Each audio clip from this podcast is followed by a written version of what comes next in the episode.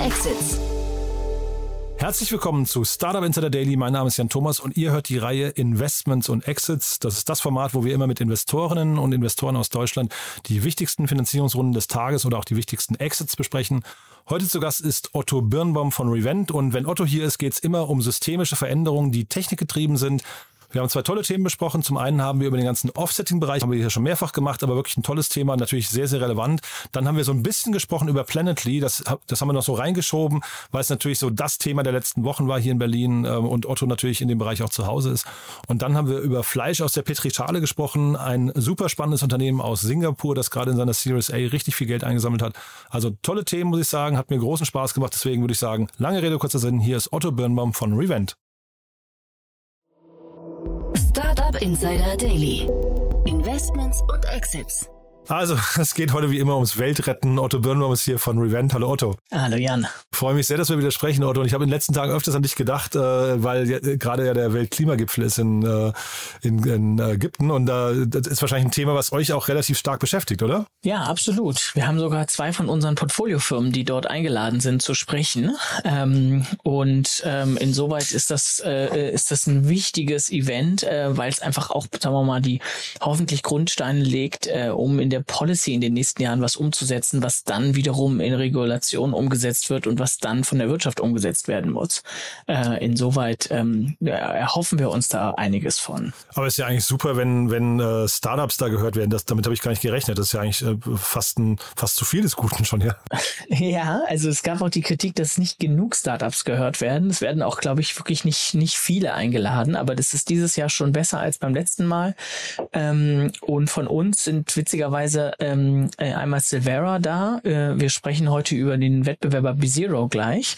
Und äh, die andere Firma, die da ist, heißt Net Purpose. Über die haben wir auch schon gemeinsam gesprochen, Jan. Äh, über die machen äh, Impact-Messungen für publicly listed companies. Ähm, insoweit ist das schon, ähm, ja, das sind eben auch äh, Themen, die von den Startups auch äh, bedient werden und auch äh, wichtige Lösungen schaffen, um, um diese Probleme anzugehen. Ja, super. Und dann vielleicht das gleich als Brücke nochmal, jetzt hast du euer Portfoliounternehmen schon angesprochen, vielleicht nochmal kurz ein paar Sätze zu euch, oder? Ja, sehr gerne. Also wir sind ein Venture Capital Fonds äh, mit ähm, Sitz in Berlin und einem Mandat, ähm, europaweit zu investieren. Ähm, und wir investieren in Pre-Seed und Seed-Phase, Tickets zwischen 200.000 Euro und 2 Millionen. Ähm, und unsere Hauptthemen sind Klima, Healthcare und Empowerment. Und die These ist eigentlich, dass die Kombination aus Kapital, Unternehmertum und Talent eigentlich eine, eine Superkraft ist und wir diese Kräfte nutzen müssen, um die größten Herausforderungen, die wir als Gesellschaft haben, anzugehen. Das ist dann vor allem im Klimawandel, eben aber auch im demografischen Wandel, im digitalen Wandel und auch in der Schließung der Schere zwischen Arm und Reich, äh, dass wir eben schauen, dass wir als Welt noch so zusammen äh, äh irgendwie gehören in den nächsten Jahren, wenn gerade wenn sagen wir, der Klimawandel auch starken Einfluss auf die auf die ärmeren Länder hat und, und andere ähm, Gesellschaftsteile. Mhm. Und wir haben hier öfter schon über ESG-Kriterien gesprochen und auch über das Thema Offsetting. Und dann würde ich sagen, gehen wir direkt rein heute ins erste Thema. Du hast gerade schon gesagt, ein Wettbewerber eines Portfoliounternehmens von euch, ne? Ja, genau. Und die Firma heißt äh, B-Zero Carbon. Ähm, und äh, was die machen, ist, die benutzen ähm, Satellitenbilder, äh, um ähm, CO2-Offsetting-Projekte zu äh, beobachten. Eigentlich sehr, genauso wie unsere Portfoliofirma Silvera. Ähm, und die haben jetzt gerade 50 Millionen Series B-Runde ähm, ähm, äh, bekannt gegeben. Und das freut uns in, insoweit, dass wir eben sehen, okay, hier ist wirklich, ähm, äh, äh, kommt einiges in diesem Markt bewegt sich was und es gibt sozusagen mehr und mehr Spieler, die nicht nur jetzt ihren Carbon Footprint ähm, äh, offsetten wollen, sondern die wollen eben auch die Transparenz haben und sehen, äh, äh, ist das richtig, äh, ähm, äh, wie gut ist das, äh, welche Qualität hat das äh, und, und da wird sozusagen mehr und mehr Transparenz, ähm, Transparenz gefordert und, ähm, und da kommt B-Zero ins Spiel. Und ich glaube, das muss euch aber jetzt trotzdem nicht beunruhigen, ne? weil der Markt, über den wir hier sprechen, ist so groß. Ähm, da reden wir zumindest jetzt noch nicht über Konsolidierung und äh, Verdrängungswettbewerbe, ne? Nee, im Gegenteil. Ich glaube, es geht eher darum zu zeigen, dass der Markt da ist, ja. Und äh, da, wenn dann ein zweiter großer Player äh, äh dazu kommt, ist das ein gutes Zeichen. Ich sage immer sozusagen, äh, da wo, da wo kein Wettbewerb ist, da gibt's auch keinen Markt. Ähm, Ja, die, äh, die gehen aus davon, dass der Markt sich bis 2030 auf 50 Milliarden Euro beläuft. Ähm, und ich glaube, wir sind aktuell ungefähr bei einer Milliarde. Oh, okay, das krass. heißt, dann würden wir mal 50 wachsen in den nächsten zehn Jahren. Lass es vielleicht fünf, Jahr, äh, fünf Milliarden sein, aber nicht mehr. Das heißt, äh, wir wachsen sozusagen irgendwie mal äh, 10 bis 50 in den nächsten acht Jahren. Das ist äh, ein wahnsinniger Marktwachstum. Und ähm, wenn wir über den Markt sprechen, die Unternehmen, die da adressiert werden, ähm, das klingt dann eben so, als brechen die jetzt gerade auf und äh, sind, ähm, weiß nicht, empfangsbereit für die Mission, ja? Ja, also es geht darum, sozusagen fast alle Unternehmen, die äh, sagen, sie wollen, haben ein Net Zero Commitment gemacht äh, äh, die müssen das in den nächsten Jahren umsetzen. Und äh, ein wichtiger Weg davon ist, sie können natürlich selber ihren CO2-Footprint reduzieren, die können sozusagen Removals äh, äh, adressieren, aber sie müssen zu einem gewissen Teil äh, ihren Footprint auch ähm, sozusagen offsetten, voluntary offsetten. Ähm, und das ist dieser Markt, den eben ein B-Zero oder ein Silvera signifikant unterstützen, indem sie da eben äh, äh, Transparenz schaffen, wie gut und äh, diese äh, Themen sind. Hm. Und die Rundengröße hast du gerade schon gesagt, die, die äh, Investoren, die da reingegangen sind, äh, die, die kennt man. Also Hitachi ist natürlich irgendwie auch aus dem, ich weiß nicht, aus dem Elektronikbereich eine, eine, eine Größe, aber ähm, die anderen Norsken kennt man. Ne? Ähm, aber vielleicht magst du mal kurz die aus deiner Sicht hervorstechenden dann äh, nochmal nennen. Ja, also vielleicht ähm, in dieser Runde ist jetzt äh, Quantum Energy, äh, Energy Partners aus den USA mit dazugekommen, EDF, ganz großer äh, Electricity Provider aus Frankreich hauptsächlich. Ähm, und in der Runde davor waren investiert Molten Ventures, die kennt man aus Berlin, die sind unter anderem auch in CoachUp investiert, das ist ehemals Draper, ähm, Norsken aus äh, Stockholm, Illuminate Financial ähm, fokussiert auf Fintech-Themen. Ähm, ja, also sozusagen bekannte Gesichter, äh, die hier dabei sind. Mhm. Also 50 Millionen Dollar Series B in den aktuellen Zeiten finde ich ist auf jeden Fall erwähnenswert. Hm. Und dann vielleicht, bevor wir zum nächsten Thema gehen, nur mal hier kurz anknüpfend, hatten wir jetzt vorher nicht besprochen, aber Planetly, die ähm, äh, Ereignisse dort, wie sehr haben die dich persönlich getroffen? Was hast du darüber gedacht? Ja, also ich habe ähm, vor allem gedacht, dass eben offensichtlich eine, eine Zeitenwende schon ange, äh, äh, eingeläutet ist. Ja, und ich glaube, wir haben, ich habe mal eine Zahl vor kurzem gelesen, dass dieses Jahr über 100.000 Leute ihren Job in der Tech-Branche verloren haben.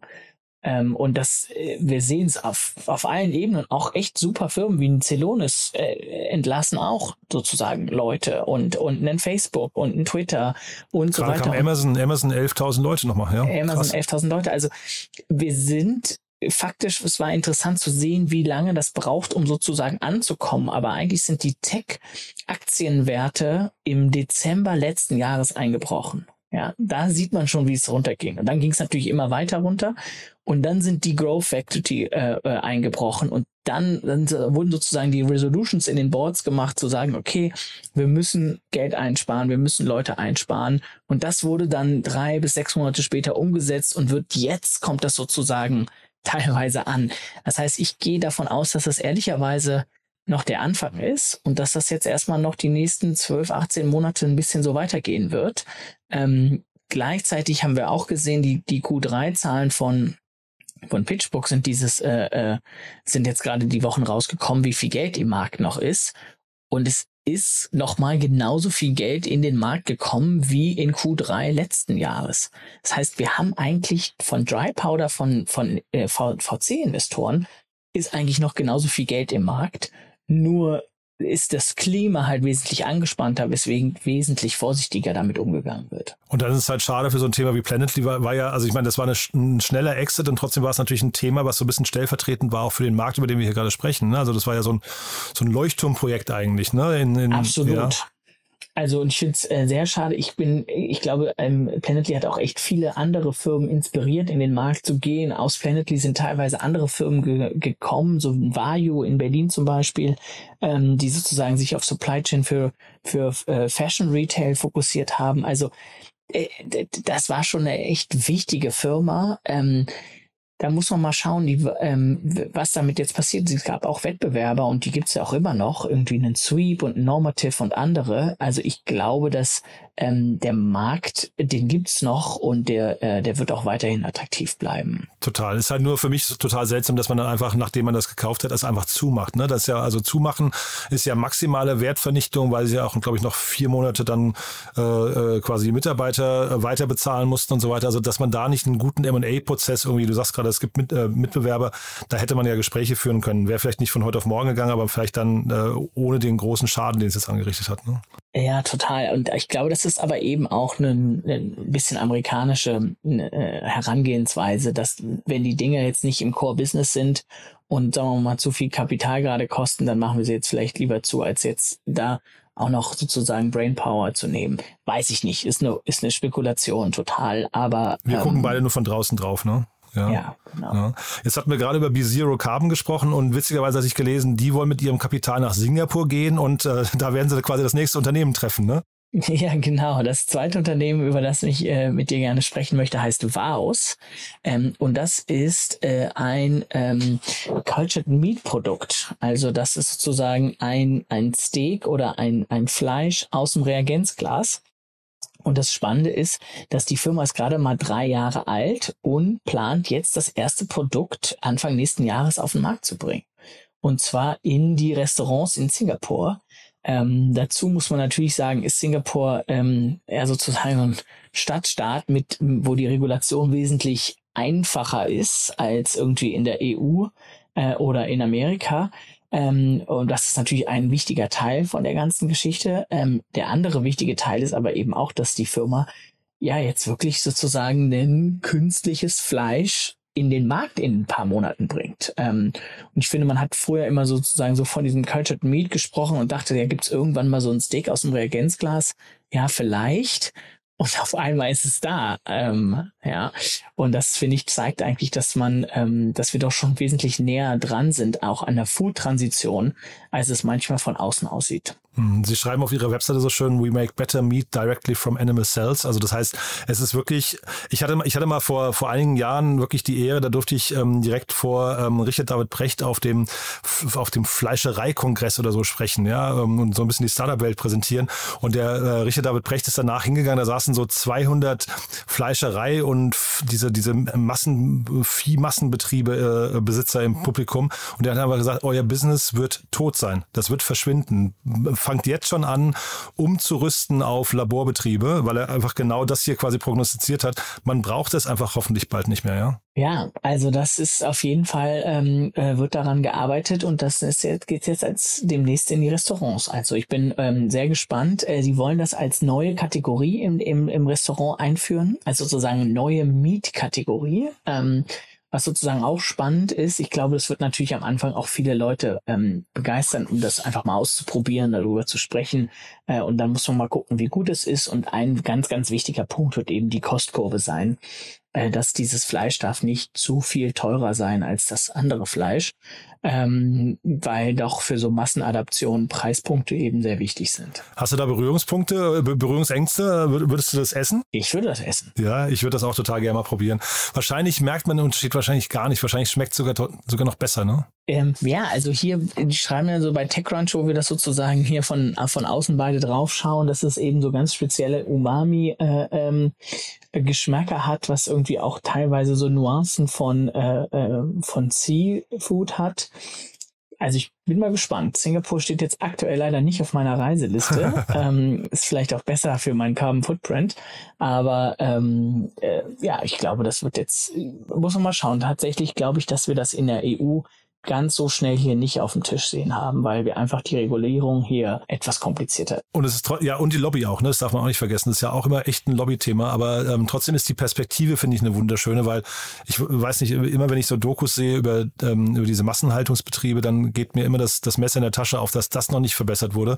Plus natürlich der Umweltschaden, der ähm, durch diese Tierhaltung dann irgendwie, also Fleisch ist ja mit der größte, äh, was ich CO2 äh, Verursacher, den es gibt, ne, Emittent. Absolut. Und ich glaube, es zeigt aber auch so, ähm, gerade diese ganze Lobby und der Protektionismus, so, ja, man kann sich dem jetzt versuchen zu verschließen, indem man versucht, eine alte Industrie irgendwie zu retten. Ja, und dann gibt's die, kommt die Industrie halt aus Asien oder aus Amerika und dann gibt's halt woanders die Billion-Dollar-Company, die darauf äh, existiert ist.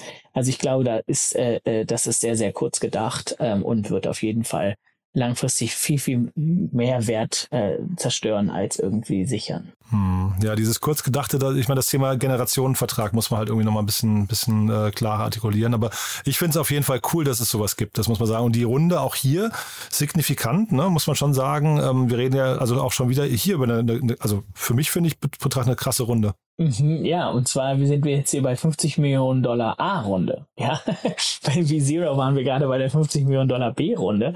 Ähm, und hier geht's, ist es natürlich ein Thema, was sehr, sehr ähm, äh, interessant ist und wo auch ein First Mover ist, allerdings auch CapEx dabei ist. Ja, die wollen diese 50 Millionen auch nutzen, um eine größere Fabrik zu bauen, um dieses Fleisch zu produzieren.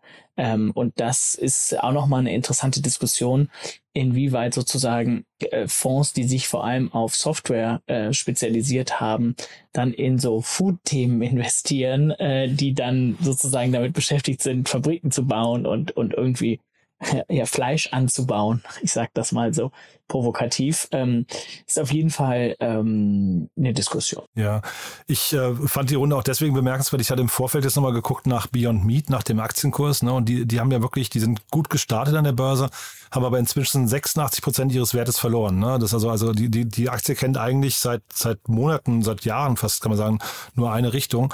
Umso spannender zu sehen, dass, ähm, dass hier Investoren trotzdem noch einen Zukunftsmarkt sehen und daran glauben. Ne? Ja, und ich glaube, das liegt einfach an der Größe des Marktes. Also ist, dieser Foodmarkt insgesamt auf einer globalen Ebene ist eben riesig und, und Beyond äh, ist sozusagen ein Start plant-based, aber es ist eben im Zweifel nicht das Endgame. Ja, das heißt, wenn, wenn hier so ein Wow oder, oder andere ähm, äh, Wettbewerber es wirklich schaffen, sozusagen das gleiche, die gleiche Qualität oder vielleicht sogar noch bessere Qualität über, ja, übers Labor herzustellen, ohne äh, die äh, Tiere zu quälen und ohne die äh, Umwelt in Mitleidenschaft zu ziehen, ähm, dann hat das natürlich ein wahnsinniges Potenzial. Ähm, und, und für dieses Potenzial sind dann eben die Be Investoren bereit, jetzt da früh hohe Bewertungen zu zahlen, um, um da dabei zu sein. Hm, sehr cool. Also ich würde sagen, das behalten wir im Auge.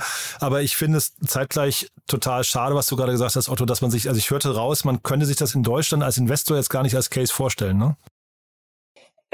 Also es gibt auch in Europa äh, äh, äh, äh Lab-based äh, äh, Meat Companies. In Israel ja? vor allem, ne, glaube ich, oder? In oder? Israel auch, aber auch in Holland, ähm, in England auch. Äh, die gibt's schon, ja. Ähm, allerdings ist, glaube ich, keiner von denen dabei, in, in, in den nächsten drei Monaten einen Steak ins Restaurant irgendwie ähm, aufzutischen.